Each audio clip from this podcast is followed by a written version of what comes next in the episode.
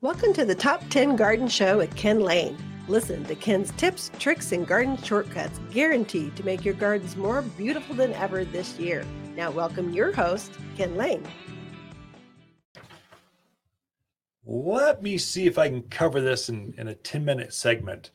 But this week's uh, garden column was on gardening for newcomers. If you're new to the area, this is a different place. We are a four season climate, but because of our altitude, our dryness, and our water, and our wind and our sun altitude, it changes. There's some variables that change. And so I was explaining, so let me see if I could just expound upon that. Uh, so if you happen to catch that, if you're part of our garden club, uh, you can sign up and you you got that article directly from my my desktop to yours. If you get the local paper, any of them, it was this week's column they published. And so we started with zones. We are a zone seven. Seven means plants need to go freezing. They need to go down to close to zero, about 10 degrees, uh, before they freeze and die. And so that's so zones are the lower the number, the more cold they will take. So so a lilac could be a zone two, three, or four. They go down to minus 40 degrees. We'll never see that. So you need plants that can grow from zone seven six, five, three, two, one, down seven and below, and you're good to go. And so if you go above that, you're going towards Phoenix. Phoenix is more like 10, so garden zone 10. They never see freezing. If those plants, you take a saguaro, and if they even see cold, they'll they'll freeze and die. They turn to black mush, fall over, and just ficus. That's a house plant up here, but down there it's a yard plant they use around the pool. Uh, but it's a zone 10. So you're looking at your zones. It's how cold can they go in winter before they are damaged? And so, you folks that are tuned in from Sedona, uh, maybe uh, Camp Verde, Cottonwood, okay, that's maybe Cordes Junction, you know, Hillside, Skull Valley, uh, Kirkland going the other way, you're probably zone eight. So you need plants and go down to about 15 degrees. You definitely get cold. You saw that this week. You got some snow. That's a that's a four season four season plants. You need plants that can take that. And so it just comes out. You folks on the ridge lines, Highland Pines, Groom Creek, uh, the Williams, uh, Ash Forks, Seligman. You get you get that cold wind up there. You're going to be a zone six. Flagstaff is zone five. So you need plants can go down below zero because it gets colder there. But generally speaking, we're going to be a zone seven plus or minus. You're six, seven, or eight. Yeah, but I'm different. I'm from Prescott Valley. No, you're the same as all the rest of us. You're a zone seven. Come on, zone seven. Yeah, but I live in Paulden. You're a zone seven. Actually, you might be a zone six because that cold air spills off of Ash Fork towards you, settles right there in that valley. So you actually get the most extreme out in Paulden. Chino Valley, just just a few miles this way. There, you guys are zone seven. You're uh, we're a zone seven plus or minus. You need plants and get close to zero.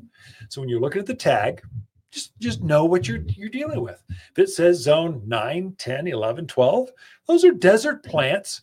The buyer just said ship 50 of those to all my stores. I don't care. They'll buy them and they're selling you a plant that will die in the winter. So you want plants that can that can come back. So look at your zones. We do have this is going to be for you folks from the midwest. Uh, your use our elevation can cause you know, you, you have geraniums right out there in full sun, folks in, uh, in California. You love your Japanese maples. You always ask for them. That is a shade plant here. It doesn't like our midday sun in June because of the elevation. Yeah, but they grew in full sun in my yard and in, wherever. In LA, well, they won't do it here. Or if they do, it'll be the ugliest plant you've ever seen. You'll hate it. The leaves will scorch or get brown tips. They just aren't going to perform well. The leaves will be small. Put it in the shade. It'll take some morning sun, but it won't take that midday sun. It's going to be more, need more protection. And so that's maybe a little caveat, a little different than what you're used to where you came from. It'll be different. It's an elevation thing. The sun is just more intense here. There's more, there's less, there's less atmosphere. So we're a mile up in the air.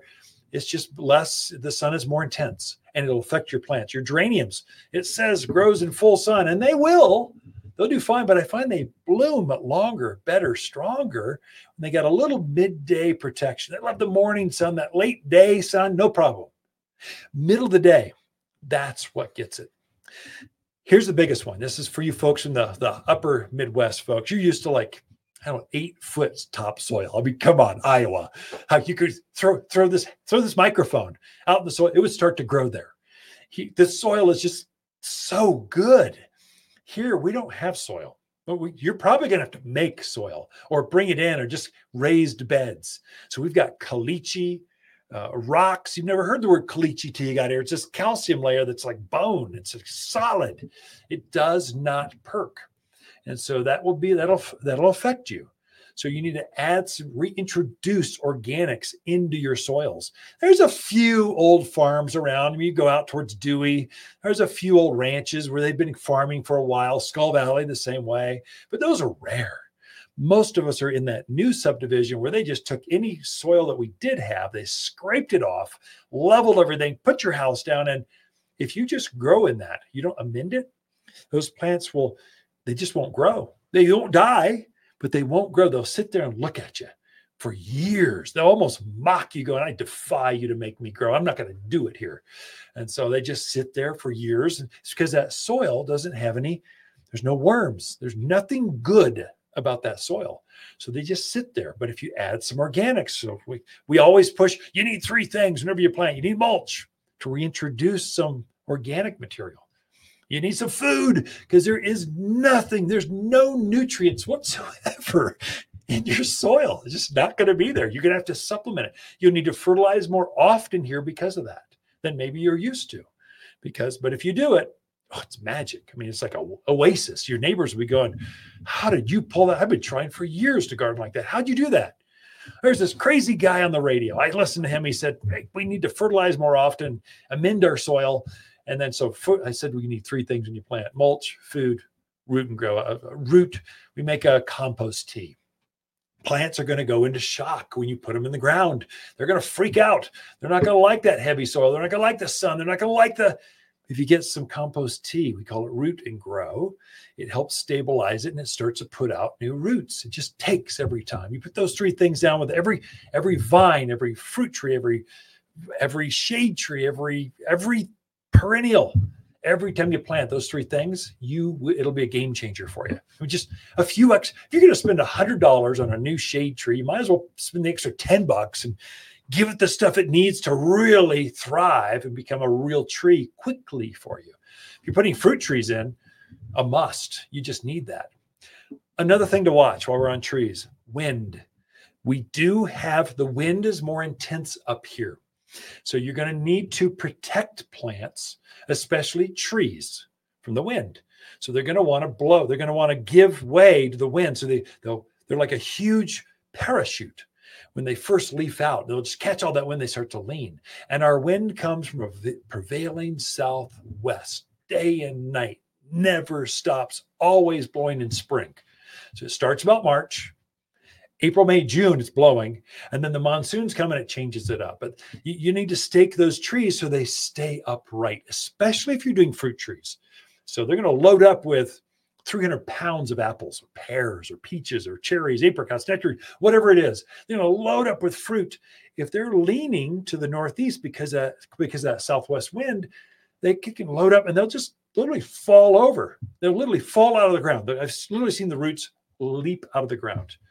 And so stake them so they're straight, at least for that first year or two, and then they will always be straight. So it's it's a something maybe you haven't done in other parts of the country, but you need to do it here. That and I would say the biggest, the biggest thing I adjusted to when I started growing here, the water is very alkaline, so which makes all of our gardens alkaline. Now, this is a rare thing. The rest of the country, every other radio show, every other TV show, every other every other garden program, they're they're telling you to add add uh, hydrated lime.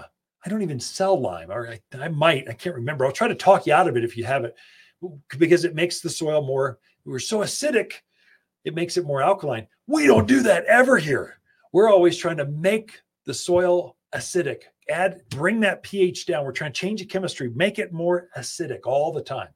So all of our foods that we sell here, we put soil sulfur in them. So it, it works with the food to make things more acidic. So you'll find your, your soil is more alkaline here because of that. So it causes yellow leaves, smaller fruits. They don't they turn yellow. It does some things. There's some insider tips for the newcomers near the area. Be a game changer for you. Let's talk poop. Hey, I'm Tommy at Watters Garden Center. Ken and Lisa are out right now, so I snuck in to remind you that it's time to add some manure to your garden. It's been a wet winter, and your soil is well pooped. Watters Barnyard Manure adds nutrients to get your garden growing. It's organic and odorless, so we really can say our poop don't stink. Buy six bags or more. Now that's a load of crap. Tommy, what's going on? Oh, poop, gotta go. Natural, safe, odorless, and organic at Watters Garden Center.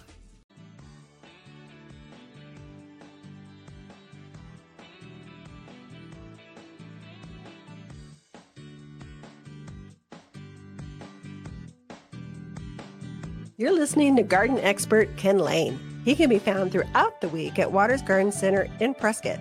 Thanks for tuning in to the Top 10 Garden Show.